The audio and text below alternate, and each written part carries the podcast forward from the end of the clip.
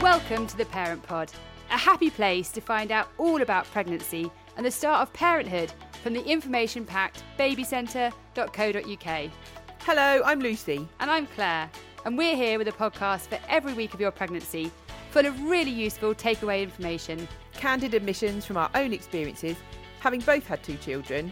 and top advice from experts. We won't leave you holding the baby either. This podcast series takes you right up to when your new baby is 12 weeks old.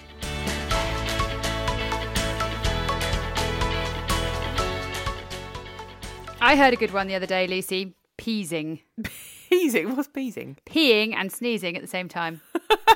yeah, I can be a bit of a peas. Peas a geezer. Perhaps we should do our pelvic floor exercises while we do this episode.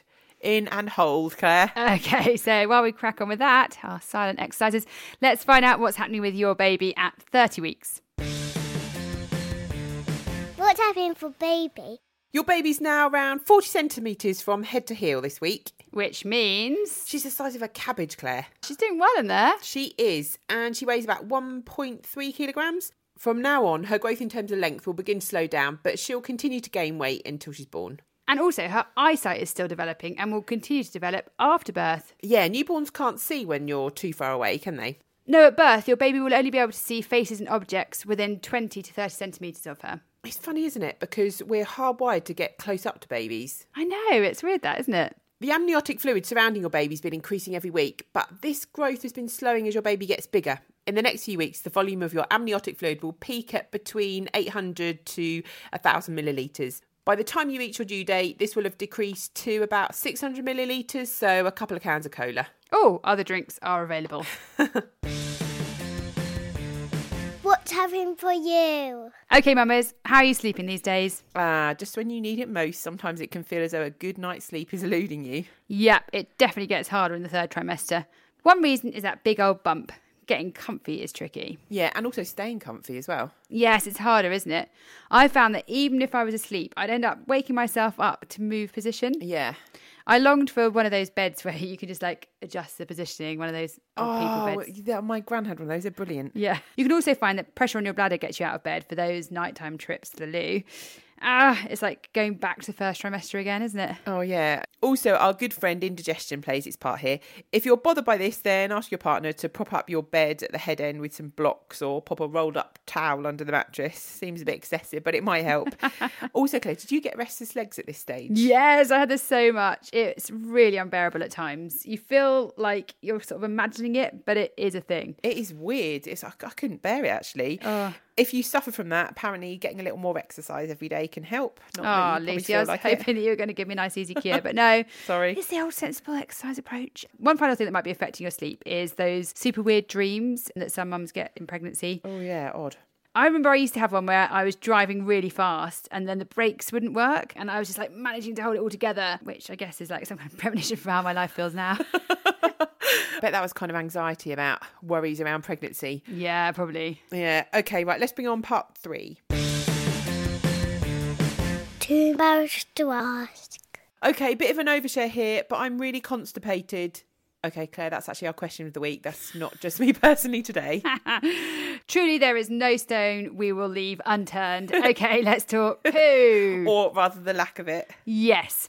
If it makes you feel any better, constipation affects about four in 10 pregnant women at some point. So you're not alone. No. It's more common later on, but it can affect you at any point. Yeah. And the most common causes are not eating enough fibre. It sounds a bit obvious, but fruit, vegetables, cereals, and also not drinking enough fluid. Yeah, I can be guilty of that. Yeah, me too. And not exercising or being less active, especially if you've got a job where you're sitting a lot. It can be hard.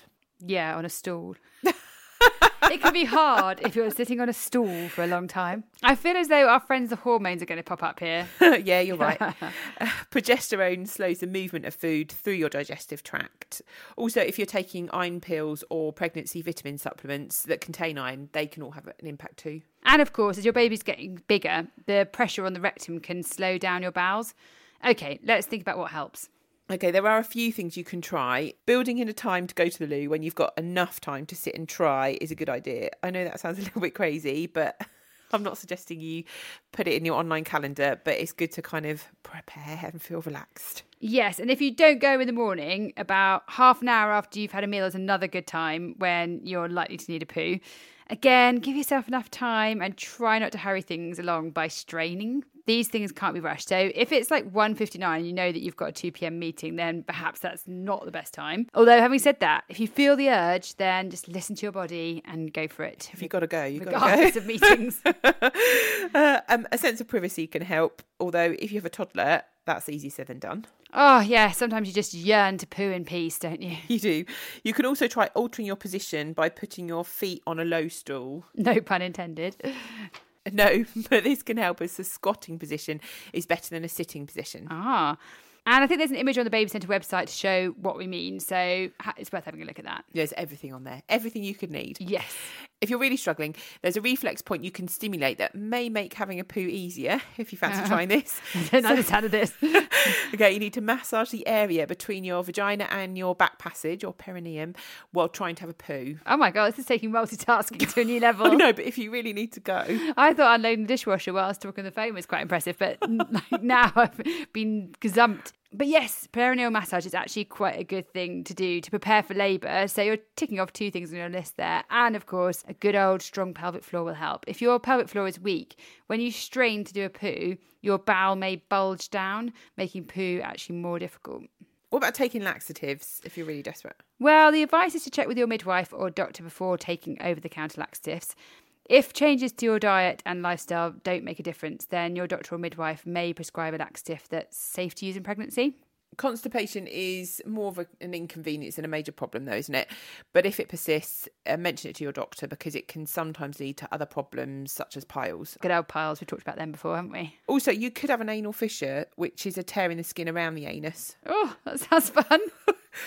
A fissure can happen when passing a particularly hard or big poo.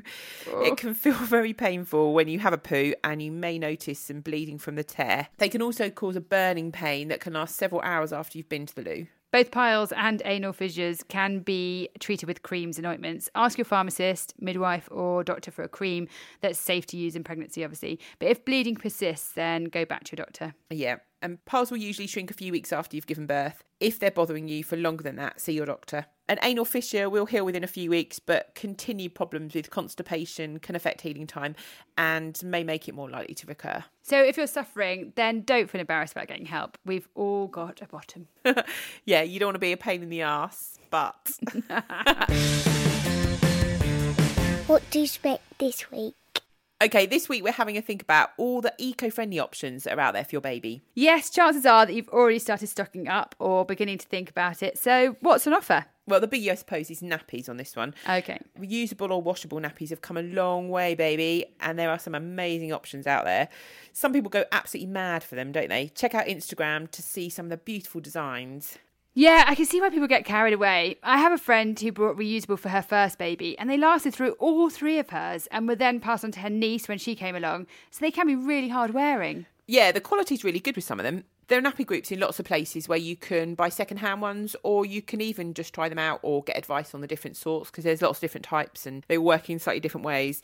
There's also a cloth nappy group in the baby centre community worth joining if you're interested in using reusable ones. Fantastic.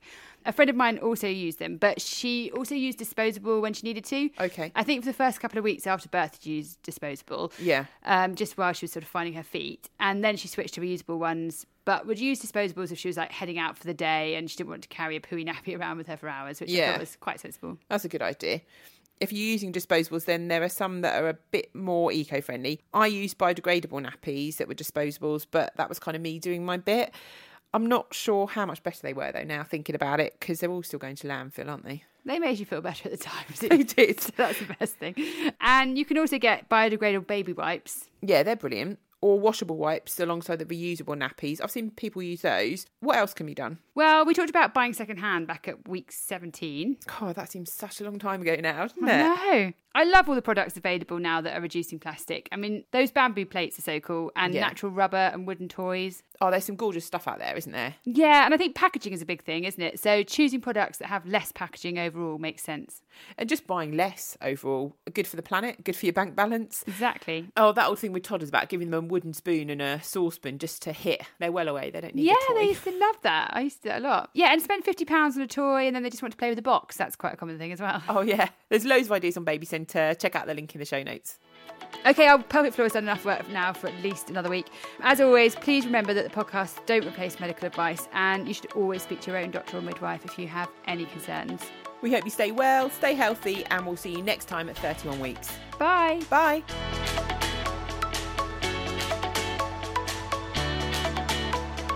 Thanks so much for listening to The Parent Pod.